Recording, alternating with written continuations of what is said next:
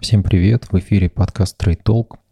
А, долго думал, как сегодня назвать э, выпуск. Хотелось назвать радио Аданиш, Вестник Апокалипсиса или что-нибудь в таком духе. Я думаю, что вы уже новости читали. Цена на нефть VTI опустилась до 1 доллара. И, в общем-то, в моменте она двигалась и в отрицательную зону. Да? То есть, если посмотреть на контракты а, на фьючерс майский, то мы увидим, что вот э, мы сейчас в отрицательной зоне пробили 0 а, доходили до минус 38,96, сейчас на минус 13. А, так ли это страшно, в общем, что это значит на самом деле, да? Ну, а, относительно того, что происходило на рынке, наверное, здесь случился психоз, и, в общем, это речь идет про фьючерсные контракты, у которых экспирация завтра. Соответственно, по этим контрактам а, у нас там, я так понимаю, только один случился, да, а, контрактик такой. Ну и если а, примерять это на нашу нефть Юралс, то нефть Юралс, она не торгуется на фьючерсном рынке. Она торгуется как некий а, дисконт в 2-3 доллара к цене нефти Брента.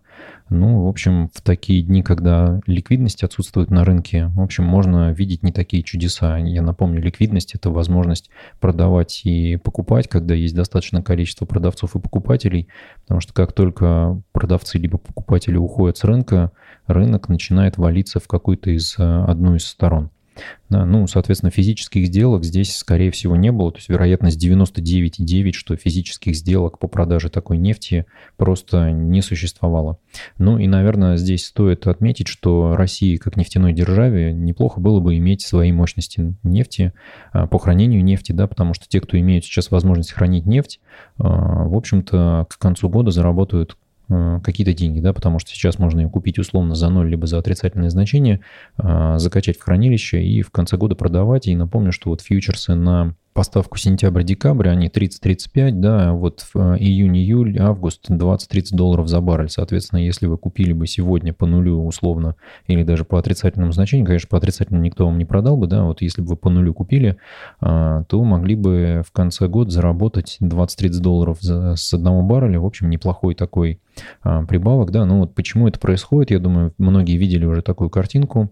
А, это а, спрос на нефть а, в этом году, да, и вот он просто валится вниз. Миллионы баррелей да, в день, в день да, то есть мы видим, что падение на более чем 15 миллионов баррелей в день, и вот в мае будет то же самое у нас. Ну, соответственно, вся та нефть, которую ОПЕК убрал, она, в общем, ни к чему не приводит. Мы с вами имеем вот эту проблему того, что нефть просто некуда девать, она везде разливается, что называется, и приводит к отрицательным ценам на бренд.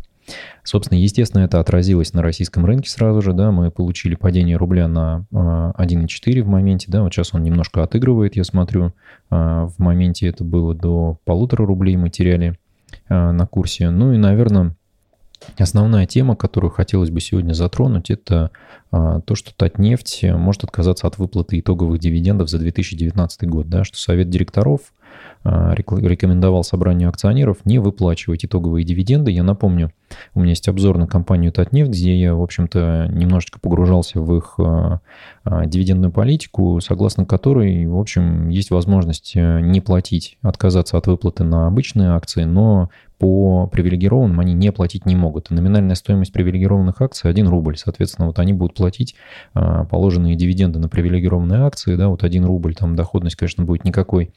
А, ну, а на обычные акции больше платить пока что не будут, хотя должны были распределять 50% чистой прибыли по РСБУ. Ну, в общем, речь здесь идет о том, что free cash flow компании начинает сжиматься на фоне того, что идет падение цен на нефть и падение спроса, и компании нужно придержать диви... Э, свой кэш э, в виде дивидендов и не платить его. А, тут есть один интересный нюанс. Насколько я помню, порядка 30, а, да, вот здесь Республика Татарстан через юридические лица владеет 34% уставного капитала от нефти, АДР там 23% и казначейских акций 3%. То есть, по сути, а, компания Татнефть принадлежит там на половину, наверное, там э, Татарстану, который получает дивиденды эти, в общем-то, они зачисляются в бюджет. И почему здесь Татарстан вдруг мог бы отказаться? Ну, я напоминаю, что там, конечно, влияние региона достаточно серьезное в совете директоров и в правлении, и я думаю, что там никто бы не отказался от выплаты э, дивидендов в бюджет, если бы эти деньги были бы нужны, если бы бюджет Татарстана не мог какими-то другими способами из Татнефти эти деньги получить.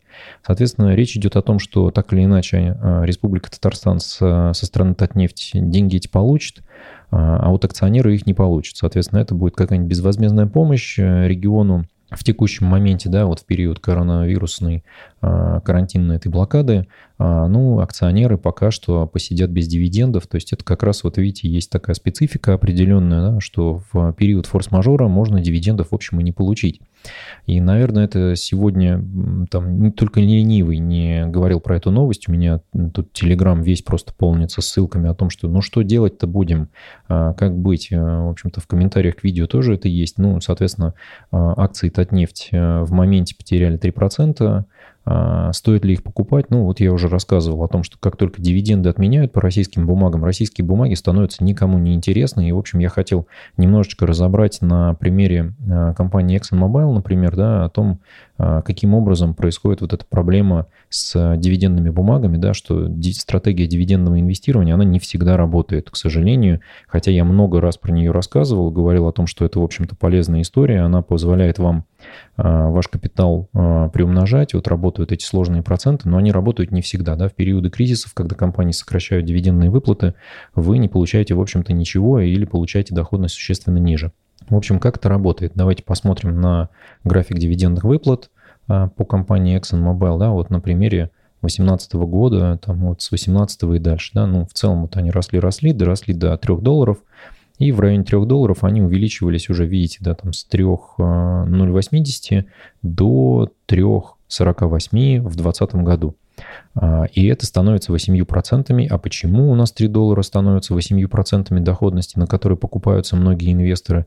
А потому что у нас цена на эти акции обвалилась. А, если мы посмотрим с вами на последние 3 года, да, захватим 2018 год, посмотрим, что же у нас там было, то мы увидим, что они стоили 75-75, да, а сейчас они стоят 41 доллар. Соответственно, дивидендная доходность не смогла спасти нас от того, чтобы находиться в отрицательной зоне. То есть за 5 лет инвесторы получили бы минус 40% капитала, да, а, минус 50 без дивидендов, да, минус 40%, минус 39,3% а, с учетом капитала. То есть эти компании а, нефтяные, в нефтяном секторе да, сосредоточены, они все очень волатильны. И это мы говорим с вами про долларовые цены, соответственно, то есть а, вложив свой долларовый капитал, вы бы в этой дивидендной бумаге бы просто пострадали. Да? То есть вот все, кто вложились последнее время они вот получили, видите, там за 30 дней 32%, да, за 7 дней 1%. То есть компания просто просела вот в момент 18-23 э, марта и, в общем-то, пошла на восстановление. Вот кое-кто, что называется, кто тогда сжал волю в кулак свою, да, и вот закупался в этом моменте,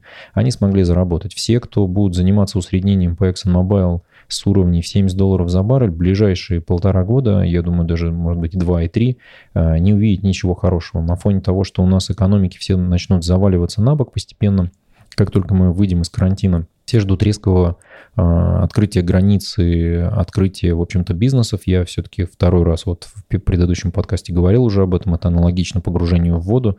Через 5 минут под водой вам, в общем, глоток свежего воздуха уже будет не нужен. Соответственно, многие бизнесы умрут. С другой стороны, это окно возможностей. И, в общем, это такой очищающий прилив, который, в общем, смывает неэффективный бизнес. Мы ждали 11 э, лет а, это коррекции на рынке, да, вот бесконечно росли и, в общем, доросли до такой ситуации. В общем, когда центробанки заливали все деньгами, фондовые индексы росли, а реальное потребление в, в мире не растет. Да, то есть, и чтобы запустить это реальное потребление, нужно не заставлять американцев купить еще один iPhone, потому что это не влияет никак на мировую экономику. Как раз Китай, Индия, о том, что э, рост доходов хотя бы на доллар там, или 10 долларов а, у среднестатистического китайского или индийского рабочего, да, он приводит к росту существенному потреблению, потому что их там миллиард плюс, да, то есть суммарно это 2,5 а, миллиарда, то есть это просто треть от населения Земли на текущий момент. Соответственно, если их потребление начинает расти, весь мир начинает как э, просто паровой котел раздуваться и расти, потому что экономика будет двигаться вперед. Не знаю уж, у нас власть придержащие смогут ли это для себя осознать и смогут двинуться вперед вот с этой простой мыслью. Ну, надеюсь, что у них это получится осознать, и они двинутся все-таки в то, что нужно заниматься в том числе развивающимися странами. Хотя на текущий момент из развивающихся стран капитал просто бежал страшными э, темпами, ровно потому потому что валюты наши падали, да, вот посмотрим на рубль, да, рубль, если посмотреть на 6 месяцев, просто доллар к рублю взлетел, да, то есть мы видим, что рост здесь составил там с 60, вот в, в моменте, да, мы там видим, что в январе а, цена за доллар была 61 рубль, да, в, а, уже а, в марте цена была 80, то есть мы с вами дошли почти до отметки 81, то есть мы просто с вами на 30% упали, а, ну ничего, как бы мы живем, да, пока у нас карантин, мы еще это сильно не ощущаем, потому что, видимо, все переключились на жизнь из пятерочки, да, на продукты, но вообще-то у нас как бы уже и увольнения пошли, и много кто сидит без зарплаты и без содержания, поэтому посмотрим, во что это все еще выльется. Поэтому я думаю, что там дивиденды от нефть, наверное, это будет не самая последняя наша история потерь, да, ну вот посмотрим, куда это все выльется. А, что хочу сказать про стратегию дивидендного инвестирования да, в периоды кризисов. Она просто не работает, потому что компании теряют доходы, они теряют выручку, и, соответственно, они прекращают платить дивиденды. И вот, ну, если посмотреть, что происходило последние дни, да, я уже про Occidental Petroleum а, писал в телеграм-канале и говорил здесь в подкасте, компания отказ... А, урезала дивиденды. Это любимая инвестиция на нефтяном рынке Уоррена Баффета. При этом, если как бы посмотреть на какие компании еще в последнее время объявили да, о урезании дивидендов, ну, это очевидно, это Boeing, это Marriott, это Ford, это Delta Airlines, это Freeport McMoran и Darden Restaurants. В общем-то, все эти компании пострадавшие от коронавируса, да, кроме Freeport McMoran, наверное, да, ну, там компания зашла просто в этот кризис а, в очень тяжелом состоянии, поэтому они, в общем-то, так себя ведут. Ну, и, в общем, я уже показал, да, что на базе примера ExxonMobil вы, инвестируя в эту компанию, инвестируя в нефтянку, вот в commodities, вы бы потеряли деньги на горизонте 5 лет, в том числе, да, то есть все, кто побеждают сейчас, это люди, которые заходили на низах марта увидим ли мы эти же значения? Вполне вероятно, потому что вроде как всю экономику начинают возвращать к жизни, но на рынке нефти пока ничего хорошего нет. И что я хотел бы еще вам показать и рассказать, да, то есть глядя на дивидендные бумаги российских компаний, такие как Татнефть, да, то есть если мы сейчас здесь попробуем посмотреть э, Татнефть и посмотреть на дивидендную доходность, то есть все выглядит просто безумно хорошо, да, вот 18% так, еще раз вернемся, да, 18.35, ну, то есть очень хорошая дивидендная доходность. Здесь есть прогноз того, что она падает, да, ну, в общем, в принципе, все начинает сбываться, потому что полугодовые дивиденды никто не отменял. То есть речь идет о том, что Татнефть, в общем-то, а, дивиденды за, насколько я помню, за 9 месяцев, да, сейчас отменяет. А, да, уже 150 миллиардов было выплачено, выплачено в качестве а, промежуточных дивидендов за январь-сентябрь. Но вот итоговые дивиденды предлагают не платить. Но это не значит, что за 2020 год дивидендов не будет, поэтому ну, а, учтите этот момент тоже. То есть если акции будут сильно проседать, я уже говорил про, в ролике про Татнефть на тему того, как бумага себя вела. То есть вот в моменте, если бумажка будет проседать к уровням в 400, вот там в 365, я вполне себе буду заходить. Но на текущем моменте а, нефть а, просто, видите, показала отрицательную цену. А, соответственно, завтра мы будем открываться очень тяжело, да, российский рынок, потому что у нас нефтегазовый сектор превалирует. И, в общем, я думаю, что мы цены увидим пониже, да, сейчас 461, у меня средняя цена сейчас 478 в моем портфеле, соответственно, я уже в красной зоне, и мне стоит как бы посмотреть на цены только когда мы пойдем ниже 400, поэтому я вот буду ждать 400 и, и ниже, да, и вот в этот момент, наверное, еще столько же денег туда залью. У меня в портфеле эта бумага сейчас занимает 50, 56, а, по-моему, тысяч, или 50 уже, наверное, да, вот она присела, поэтому вот я сильно ее увеличивать не буду, но если как бы упадем до 360, то я 50 тысяч еще туда залью. Благо, свободного кэша у меня достаточно, я сейчас из э, бумаг э, ЖКХ Якутии постепенно выводил и, в общем, э, продался там, в какие-то моменты продавался с отрицательными значениями по продаже, в какие-то с положительными, но, в общем, в целом половину денег денег оттуда увел, как я и говорил, я а, ждал вот этого момента, держал деньги в облигациях российских и, в общем, ожидал, чтобы купить российские активы. Теперь хотел бы еще одну а, идею осветить в этом видео, да, стоит ли вообще вкладываться в дивидендные бумаги российских компаний и, в общем-то, стоит ли вот в текущем моменте покупать ту же Татнефть, либо какую-то а, другую бумажку, вот для того, чтобы проиллюстрировать, я бы хотел показать, наверное, вот график курса рубля да, на текущем моменте мы видим там 5 лет, вот давайте в максимум зайдем.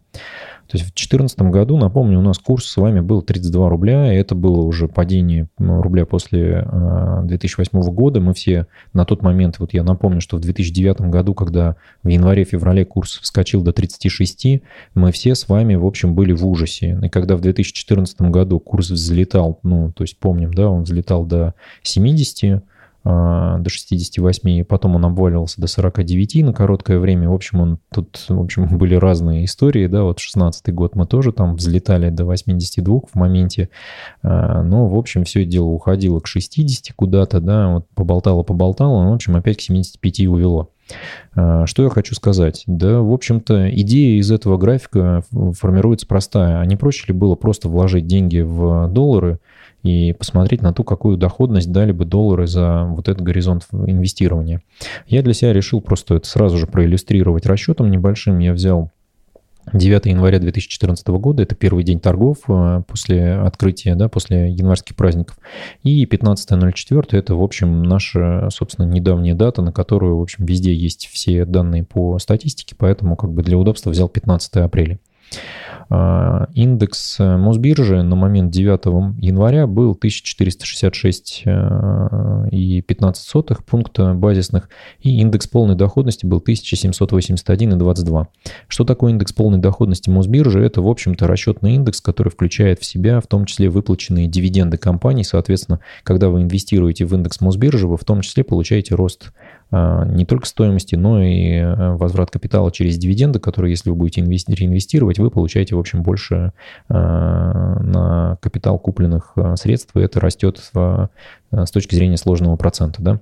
На момент 15 апреля 2020 года индекс Мосбиржи был 2534,97, и вот индекс полной доходности был 4329,19.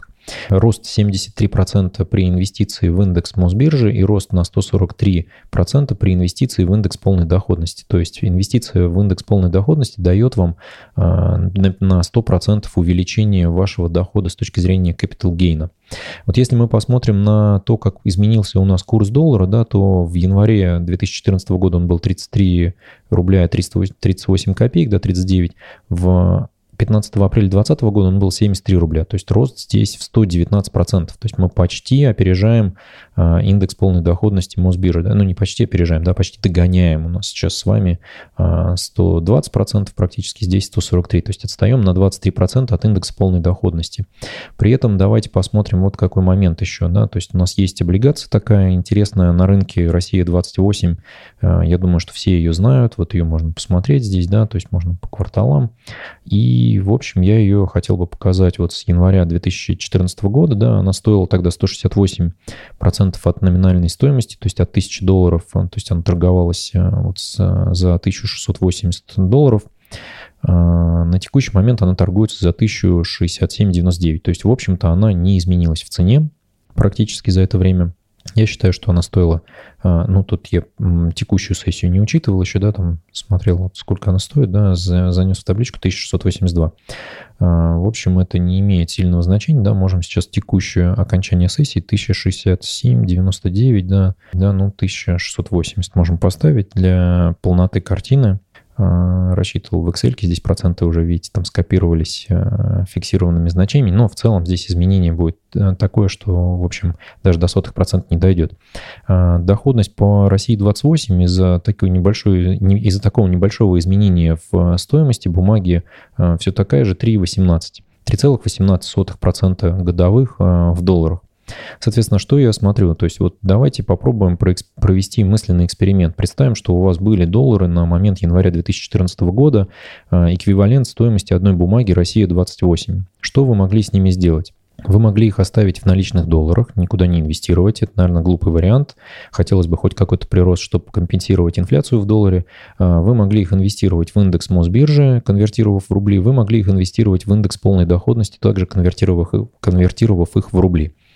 А, ну, давайте для себя представим три сценария, что вы взяли индекс, взяли индекс полной доходности и взяли облигации. Соответственно, если бы вы взяли индекс, то вы бы получили, соответственно, мы берем 1683 доллара, конвертируем их по курсу 33 389 и э, умножаем вот, собственно, на единичку плюс наши 73% годовых. Получаем, что в рублях мы бы заработали к тому моменту, наш капитал бы составил 97 215 долларов. А в текущем моменте в, э, в курсе доллара 73,054 это было бы равно 20,93% а, доходности на наш капитал а, отрицательных, соответственно, процентов, да, то есть мы потеряли с вами пятую часть капитала, если бы оценивали себя в долларе. Если бы мы инвестировали в индекс полный, да, то мы бы с вами получили 11 процентов а, за все это время. То есть, напоминаю, я смотрю сейчас практически на 6 лет, а, ну, то есть за 6 лет вы бы увеличили свой капитал на всего на 11%. И если бы вы вложили а, эти доллары в долларовую облигацию России 28, вы бы увеличили свой капитал на 48%, то есть вы бы прибавили половину с точки зрения своего вот капитала, да, то есть я сейчас смотрю на долларовый эквивалент, в рублевом эквиваленте это, естественно, было бы намного больше, потому что 1683 доллара по 33 рубля, это, конечно, э, совсем небольшая сумма, поэтому э, для рядового инвестора, в общем-то, в России, глядя на те риски, которые у нас есть с вами с точки зрения курса рубля и действий нашего правительства, которое, в общем, даже за все эти тучные годы, да, не придумала, что есть вариант хеджировать свои риски через то, чтобы фонд национального благосостояния, допустим, проинвестировать в какие-то мощности хранения нефтегазового, а, газовых продуктов наших, да, то есть и в тот момент, когда на сырьевых рынках происходят какие-то а, проблемы, мы имеем возможность убирать излишки поставок с рынка, при этом понимая, что если нас начинают выдавливать какие-нибудь саудиты, да, с рынка, мы имеем возможность накопить, например, а, всю эту нефть Э, э, в каких-то мощностях хранения, причем не обязательно же их держать даже на территории своей страны. Можно под это дело, в общем-то, какие-то совместные предприятия сделать там, в Германии, например, в Китае, да, по крайней мере, там по газу, по нефти.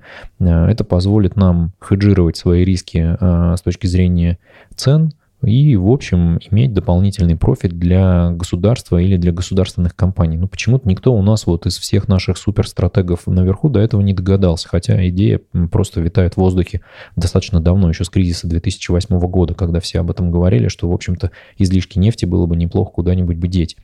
В общем, прошло 12 лет, мы остаемся в том же самом состоянии, соответственно, вот инвестиции в Россию, они в общем-то, выглядят по большому счету потери капитала, да, то есть вот вложение в индекс э, российский – это минус э, пятая часть от ваших вложений с точки зрения вашей покупательской способности. Если сюда еще инфляцию прибавить, то мы здесь с вами вообще будем смотреть вот на все это дело сквозь слезы, и ничего хорошего нам это как бы не, не принесет, да, то есть я специально сюда не, не, не выносил индекс, капитал, э, индекс облигаций, потому что облигации все-таки давали доходность немножечко побольше в моменте, там в определенные, да, ну вот сейчас они дают доходность поменьше, и все ожидают уже, глядя на индекс э, э, ОФЗ, да, на, на то, как они сейчас у нас перекуплены, э, все ожидают, что, в общем-то, Центральный банк должен будет ставку понизить. Он, в общем, уже недвусмысленно намекнул на, на прошлом заседании. Я думаю, что ставка будет понижаться не только сейчас на 0,25 базисных пунктов, надо понижать уже на 0,5, а, и, в общем, делать следующее понижение где-нибудь через месяц, через два, потому что рынок просто этого требует, мы не можем двигаться по-другому. Но давайте вернемся к тому, а, куда лучше вкладывать свои средства. Да? Вот а, российский рынок выглядит, конечно, не очень интересной историей, даже с учетом дивидендов вы понимаете, да, что ваша доходность будет не очень хорошая. То есть вот на Татнефть, глядя, мы видим, что ну, здесь мы, наверное, в отдельных бумагах имеем хорошую дивидендную доходность, хороший возврат капитала, да, 420% за 5 лет. Это лучше, чем то, что я здесь нарисовал в индексе, да, а, но не все компании так работают, да, то есть нужно понимать, что вот, например, сейчас, да, компания отменила дивиденды, и мы имеем а, падение стоимости бумаг, да, вот на 36,5%, с точки зрения нашего капитала за один год мы потеряли 14,5%, да, за три года мы заработали все-таки. То есть в целом долгосрочно в российский нефтегаз еще вкладываться в какой-то можно, да, в какие-то супер дивидендные бумаги можно, но сам по себе индекс выглядит в общем истории с потерей денег. А, тут же возникает вопрос, а зачем я тогда вообще держу половину портфеля в России, половину портфеля за рубежом, но в долларовых активах и не держу все сразу в долларе, хотя это выглядит логично и разумно. У меня есть определенные расходы рублевые, и я держу здесь в... Ну, у меня есть там, понятно, большое количество ВДО бумаг, но в целом у меня было в том числе неплохой объем в ОФЗ и в ЖКХ Якутии, которая бумага очень ликвидна, она даже в момент, когда суперпадение было, на самом деле ее держали снизу очень хорошо, потому что при доходности в 12,5% бумага интересна многим инвесторам и подбирали ее активно. А, в общем, держу я эти средства в российских активах, потому что мне, в общем, нужны будут в какой-то момент рубли. Я об этом уже пару раз говорил, намекал, что, ну, в общем, мне нужна будет как определенная сумма. Я ее пока не конвертировал в доллары, хотя в целом, в общем, а, выглядит это все логично и разумно. Я, в общем, эту сумму никуда не деваю, она у меня не растет. То есть я рублевые активы свои не наращиваю. Если вы обращали внимание в последних видео, я уже показывал, что портфель я свой а, в активах рублевых уменьшал, начиная где-то с декабря прошлого года, даже, может быть, раньше, с ноября, а, и уменьшил его до размера там меньше 6 миллионов, и в какой-то момент, в общем, я и а, еще полтора, по-моему, вывел, и сейчас у меня мой портфель занимает, если мне не изменяет память, если убрать оттуда доллары конвертированные, то, наверное, будет занимать, а, ну вот сейчас он 5,7, да, и при этом здесь миллион в долларах, да, то есть 4,7 миллиона рублей мой текущий портфель. А, если убрать долларовые активы. Ну, в общем-то, ровно этим я и руководствуюсь. Собственно, чего я и вам советую. Каждый раз я в видео объясняю о том, что вот есть такое понятие, как диверсификация. Да? Вот диверсификация э, с точки зрения валют для российского инвестора, она выглядит немножко по-другому. Это не 50 на 50, да, а 20 на 80 правило Паретта, да, потому что э, 20% можно держать в российских активах, ну, 80% надо держать в долларовых активах. Причем, что для рядового инвестора в России России есть возможность вкладывать доллары и получать неплохую доходность до сих пор, да, то есть в районе 3%. А, напомню, вот предыдущий выпуск был про еврооблигации. Вот ровно в еврооблигациях вы и можете держать свои доллары, они будут вам давать рост капитала, так вы еще и будете иметь возможность вернуть, э, что называется, ну, не потерять, да, потому что основная проблема, что многие, кто имели рублевые накопления, сейчас потеряли. То же самое касается инвестиций в недвижимость. То есть э, недвижимость в России, то есть я вот почему 2014 год для себя беру, потому что, во-первых, это был год, когда против нас санкции начали вводить, э, год Крыма, да, но вот в этом же году, в 2014 я в э, марте, наверное, да, по-моему, в марте покупал квартиру в Москве, и я покупал ее в кредит кредит я ее брал, в общем, на первый, э, на первый взнос, там, на ремонт, я, в общем, поменял свои доллары, да, и как раз к концу года получил вот эту всю веселуху, поэтому сидел потом пересчитывал и думал, что да, наверное, лучше было бы в долларе посидеть, потому что поменяв э, доллары, которые я потратил на первые взносы, частичное погашение там и, и ремонт, я, в общем, мог взять квартиру поинтереснее. Но, в общем, этого не случилось. Причем, что это у меня вторая история с квартирами. На первую я в 2008 брал, а, приблизительно такая же темка там была. В феврале 8 взял, к концу года мы имели доллар уже по 30, да, вместо 23. Э, в общем, дважды. То есть, э, поэтому как маркер буду говорить. В следующий раз, когда буду вкладываться в квартиру, наверное, у нас уже не эпидемия будет, а я уже даже не знаю, что прилетят рептилоиды, и, в общем, золото, наконец, с э, России матушки все и вывезут.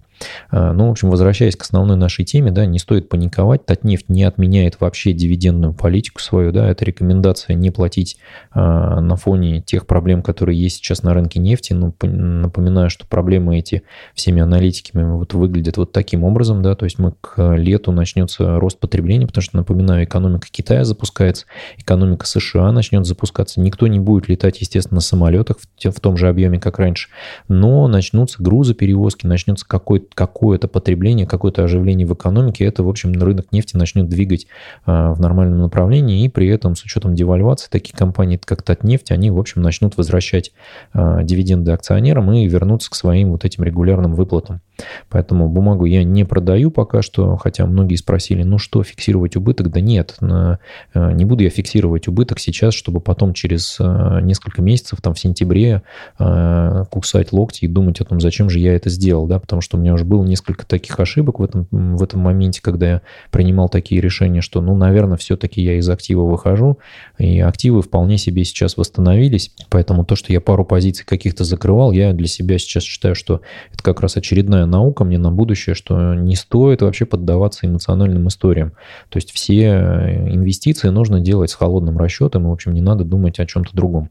Поэтому рекомендую вам все-таки взять в качестве руководства себе рекомендации с сайта iShares – компания, которая управляет миллиардными, многомиллиардными просто портфелями ETF, да, вот где они рекомендуют, что уберите руки от терминала и вернитесь к нему в сентябре. То есть если вы не активный трейдер, а если вы инвестор на долгосрок, то, в общем, сделайте для себя эту историю и прекратите каждый день смотреть котировки, нервировать себя всеми этими новостями, все будет хорошо.